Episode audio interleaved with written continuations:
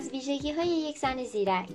یک او استقلال شخصیتی خود را حفظ می کند هیچ فرقی نمی کند که او رئیس یک شرکت بزرگ باشد یا پیشخدمت یک رستوران. او روی پای خودش ایستاده و شخصیت و احترام دارد.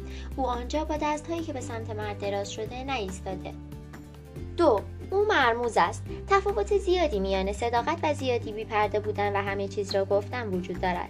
او صادق است اما همه چیز را نمی‌گوید. او همه کارت های خود را صاف روی میز نمی‌گذارد. انس الفت زیاد از حد خفت میآورد و پیش بینی پذیر بودن نیز کسالت به بار میآورد. او مرد را خواهان خود نگه می دارد. او هر شب مرد را نمی بیند یا روی پیغامگیر تلفنش پیام های طولانی نمی گذارد. او در عرض یک هفته با منشی نامزدش آنقدر صمیمی نمی شود که او را با نام کوچک صدا کند. مردها عشق و اشتیاق را با هم برابر می دانند. پس در ابتدای رابطه به همان اشتیاق بسنده کنید.